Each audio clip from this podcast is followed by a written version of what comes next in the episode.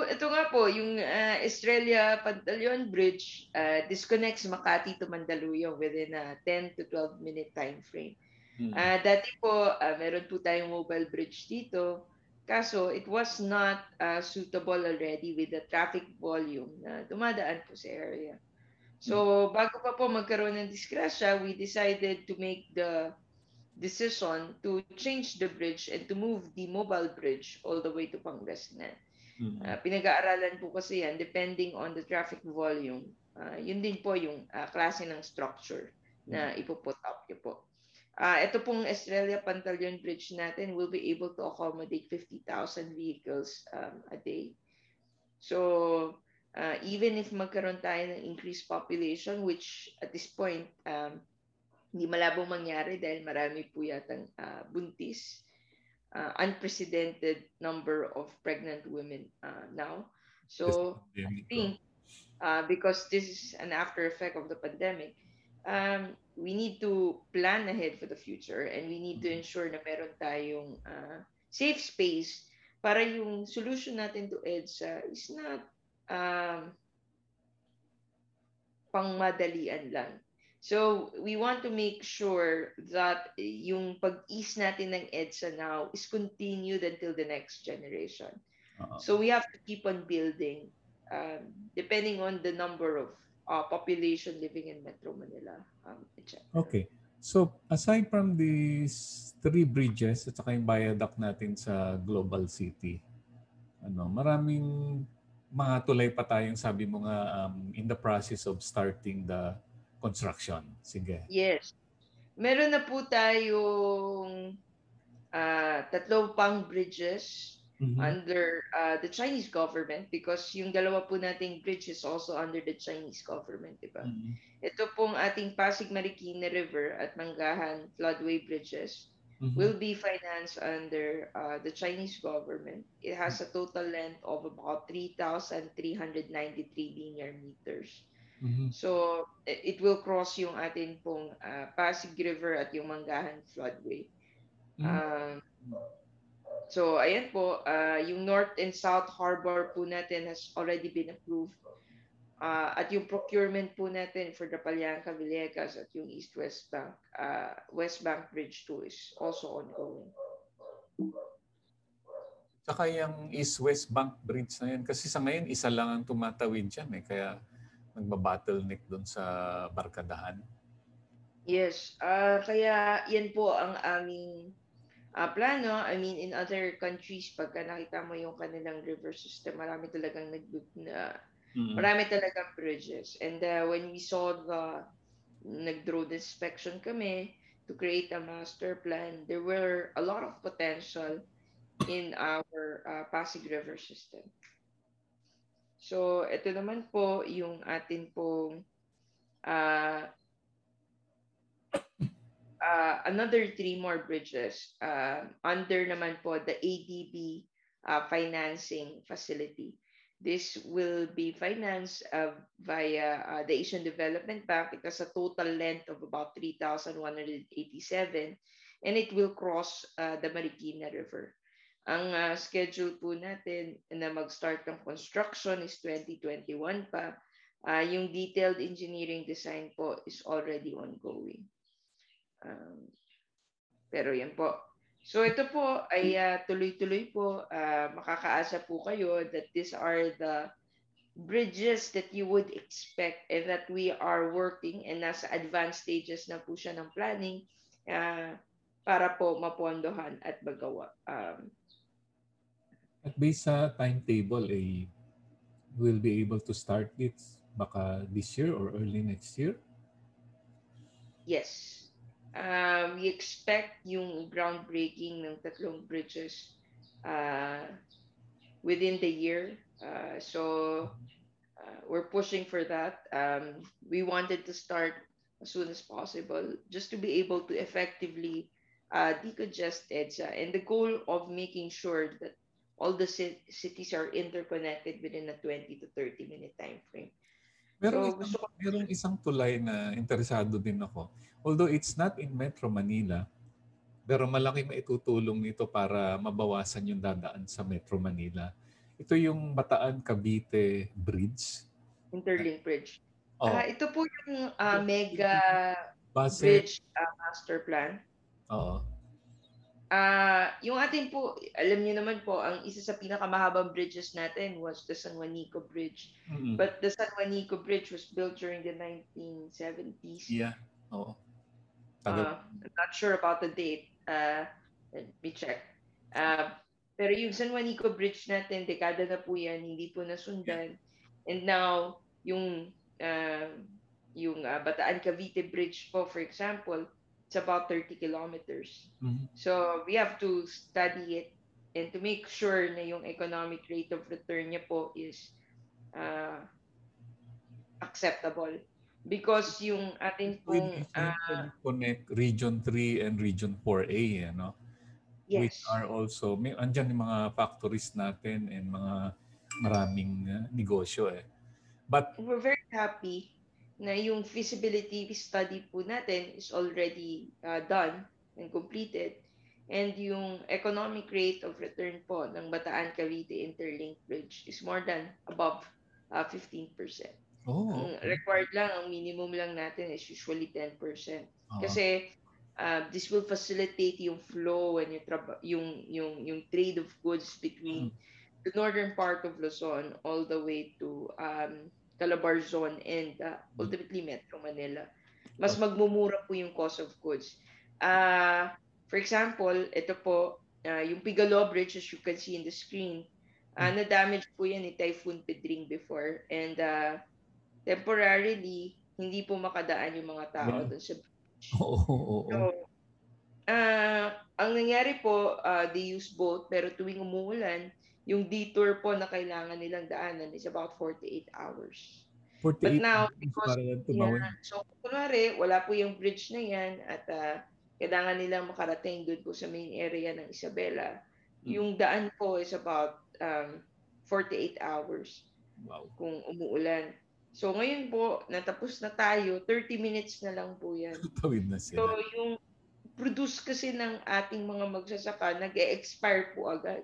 So, Yeah. it's very important that we make sure that roads are available for our agricultural products to reach their market.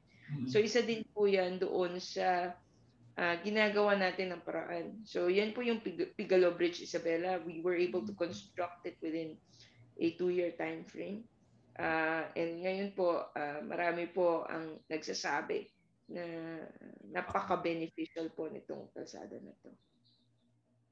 Well, hindi lang naman kasi yung movement ng tao, ano, gaya ng binanggit mo, yung movement ng goods, manufactured goods o kaya mga agricultural products. And lalo na agricultural products, perishable, no? Yes. Ah, yes. Sa tama sabi mo, nag expire yan sa whether you like it or not. Whether you like it or not, talaga nag-expire siya. So, it's, Oo. uh, So kailangan marating siya sa market. Ano? Yes, yes. So based dito sa pinapakita mo, yung these are your projects, ano, accomplishment as of December? Yes. So as of December 2020, we have already, this is recently generated. So we have already completed 26,494 kilometer of roads, uh, 5,555 bridges, 10,376 flood mitigated uh, structures, um, 144,925 classroom, uh, 2,036 uh, na school workshop buildings and other school facilities, and about 170 uh, evacuation centers. So we're very happy because now we have a standardized design for evacuation centers. Hindi na kailangan ilikas yung mga tao sa mga gymnasium tuwing may bagyo or sakuna. May eskwela? Now meron tayong proper, eh, and this is something that our provincial uh, government and our local government has appreciated because now uh, pagka evacuate kami, matutulugan ka na maayos, uh, merong CCTV camera, pwede kang maglaba, pwede kang magluto. And I think it's important, especially at times of the calamity, how to, Mm. you know, Well, ah, go about yung ating evacuation process. Because oo. Until this time, tuwing may ganyang calamities, eskwelahan ang unang tinatamaan eh, di ba? Ah, Yes, yes. it, So no? now we have a standardized um, evacuation uh, center po. Uh, specific uh, for that kasi hindi naman natin itatago na talagang medyo malala. Kumbaga, hindi na natin uh, pwedeng ano na talagang dadatnan yung uh, Pilipinas ng uh, bagyo. So we have to prepare for it. In fact, uh, we have been pushing for a lot of uh, flood mitigation uh, structure also. From the point of view ng risk management, di ba? How many typhoons ang dumadaan sa atin sa Pilipinas? At least 21 per year yan eh, no? Unlike yes, in other at, countries. Uh, 21 hmm. per year. Kaya naman parang uh, we're used to yung mga monsoon rains. Kasama na po yan. That's why nung si Secretary Mark Naupo, he wanted to make sure na we don't only have a traffic decongestion master plan, mm-hmm. but we also had a flood uh, control master plan. But it takes years and a lot of budget because ngayon nga po, as you already know, medyo uh, matagal po tayo. We haven't been building for the past couple of years uh, yung IMF po, ang standard po dapat is 5% for infrastructure. Uh, the Philippines uh, average uh, GDP spending on infrastructure is only 2.4% wow. for the past 50 years. Uh-huh. So uh, this is the only time that we uh, reach the 5% mark and uh, may kita nyo naman po yung difference as far as traffic decongestion is concerned. And uh, on the long term kasi malaki epekto nito sa yun nga flow of goods etc. and the mitigation. On a short term, yung employment generation habang ginagawa to mga to, di ba? Yung mga benefits ng yes. Ano siya, it has a multiplier effect. Infrastructure solutions has a multiplier effect. Kasi, uh, for example, yung Boracay Circumferential Road, uh, habang ginagawa siya, it's able to generate employment for the construction workers. Correct. But afterwards, it uh, pa makes, ng construction materials. Yes. And it makes now Boracay a more viable um, tourist destination and it's uh, Oo nga.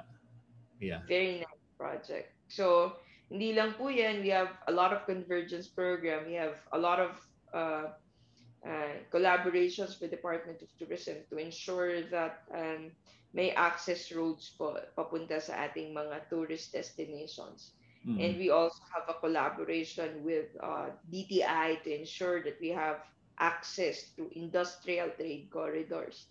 Yung uh, RORO ports and seaports natin, railway stations and airports, we have a collaboration with Department of Transportation. Uh, uh, uh, hindi talaga may iwasan yun eh. Pag may kal- we have 7,600 islands. Kung lahat yan may kalsada, magdudugtong sa kanila yung mga ports naman, no? mga roro. Yeah.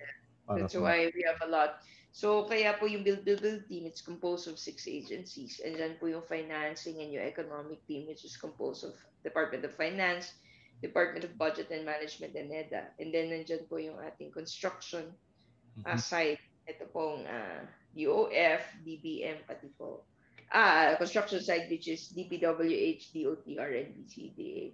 So we're working together to ensure that uh, interconnected at integrated yung ating pong transportation system. Okay. We have a lot of master plan, including, uh-huh. sinabi nyo nga po, yung Bataan Cavite Interlink Bridge. Um, that's uh, It's one of the mega bridges alongside Panay Guimaras Negros Bridge, mm-hmm. uh, Pangil Bay Bridge. Mm-hmm. So, uh, marami po siya. Pero bago kita pakawalan, eh, tatanong ko muna sa yung development ito. Anyway, uh, March 16, 1521, anniversary ng ano 500 years ng Christianity dito. And I know there's a big project dyan sa Cebu, yung tulay. Eh, well, they claim ito yung magiging longest bridge sa Philippines. Uh, kumusta yeah. na itong ano, Cordova Bridge na ginagawa? Uh, kami, we're very excited about it. Uh, it's a partnership with uh, uh, Metro Pacific Group. It's supposed to connect ito pong Cebu all the way to uh, Cordova in Mactan. Mm. So, uh, it's part uh, of the general master plan po doon sa ating Cebu uh, city area. Mm. Uh, meron po tayong ginagawa din dyan na Metro Cebu Expressway which is about 7 Importante ito. Kasi nga inter-island naman tayo. No? Yes. The summer heat is on. Today starts the Beat the Heat summer promo ng Clean Fuel VIP Reward Card. Sa 2,800 points, maaari nang ipalit sa isang bundle ng Clean Fuel Despan at Blender sa pinakamalapit na Clean Fuel Station. Ipunin ang mga puntos tuwing magkakarga ng Clean Fuel. Clean Fuel, quality fuel for less. Promo period March 1 to 31, 2021 per DTI Fair Trade Permit Number FTEB 112572 Series of 2021. So, ito po yung sinasabi natin kanina, yung ating inter-island uh, linkage and mega bridge program. Wow. Yung Bataan Cavite po natin is about 32 kilometers. Yung Panglao Tagbilaran po is uh, 2.71. Yung Wow. Gicam Bridge po natin is uh, 0.54. We al- we're also doing three uh, Tawi-Tawi bridges, yung 1.24. Ginagawa din po ngayon yung feasibility study for the tapos na po yung Panay Guimaras Negros Link Bridge Yeah. at saka po yung Tamal Island Davao City Connector Bridge Oo. and uh, pati po yung Cebu Mactan at yung Pangil Bay Bridge. So this is something that uh, we are looking forward. Mm. Kasi may mga fake news na lumabas doon, may mga ilang projects daw na hindi na raw itutuloy. Like ito, nakita ko na, Panay Gimaras is, it's, dito pa rin Hindi siya. hindi po siya hindi itutuloy. It's just that it took some time for the uh, consultants and our technical experts to finish the feasibility, the Mhm. pre-feasibility, and the detailed engineering design. Engineering study ata, no? Tumagal. Malakas po ang current Yes. ng ating mga seas. In fact, ma- marami po tayo ah, when they when they measure it, minsan natatangay pati yung measuring devices nila. So yes, oo. this is very strategic, but we want to do it right. Uh, because if we're investing Philippine peso and you know taxpayers' money on these projects, we want to make sure that they are durable and that the next generation will be able to use it. So hindi naman po ito simple. Uh, this is very uh, scientifically advanced. In fact, our longest bridge is less than 2 kilometers. Oo. So Panay Guimaras Negros Bridge is 10 times longer. Oo So you can only imagine the amount of work that we have to put through just to be able to connect uh, ito pong mga islands. Alright. Ano may, tulay pa lang pinag-uusapan natin pero kulang pa isang oras to finish everything. Anyway, next time pag-uusapan naman natin yung mga spineways and highways na napaka-importante pa din.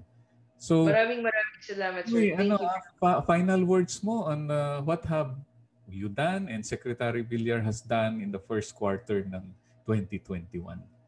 I mean, uh, makakaasa po kayo that uh, amidst the pandemic, we'd be able to do our job and uh, well. And uh, we are utilizing all possible resources to ensure that the Build, Build, Build program is a success. Uh, makakaasa po kayo na uh, tuloy-tuloy po yung pagbubukas natin in every province in the Philippines. Marami po tayong projects that we want to show our uh, uh, yung ating pong kapwa Pilipino and uh, ito pong Build, Build, Build program is para naman ultimately talaga sa ating mga kababayan. Uh, well, sa inyong mga hard work na ginagawa ninyo araw-araw, ay don't don't forget din to stay safe, ha? Yung mga protocols. Yes. Um, Mahirap kami po, we're very strict sa protocol namin sa construction site. In fact, kami po yung unang nagkaroon ng bakabol. So, um, we're confident that uh, ngayon at this stage, uh, kaya namin to be able, kaya na to deliver all the projects uh, within Mhm. uh, our current set of protocols. And uh, hopefully, uh, uh, the pandemic ends and we'll all be able to travel again in the sea. Ito pong uh, beauty. Kasi pag kami po nagpupunta talaga uh, sa bawat probinsya, magugulat ka talaga sa sobrang ganda ng Pilipinas. And uh, and uh, this is something that the pandemic uh, hinders us to do. And I hope that uh, soon we'll be able to reopen our economy and uh, yung ating mga borders of probinsya and uh, ultimately our tourism industry. Okay, maraming maraming salamat, Anna May. At uh, ibubuk na kita sa susunod, ha? expressways and spine. Ah, oh, maraming salamat sir for always inviting me. Salamat Maraming po. salamat. Huwag kang madadala dito sa program. Ha? Yeah, always a pleasure, sir. Always a pleasure. Thank you very much.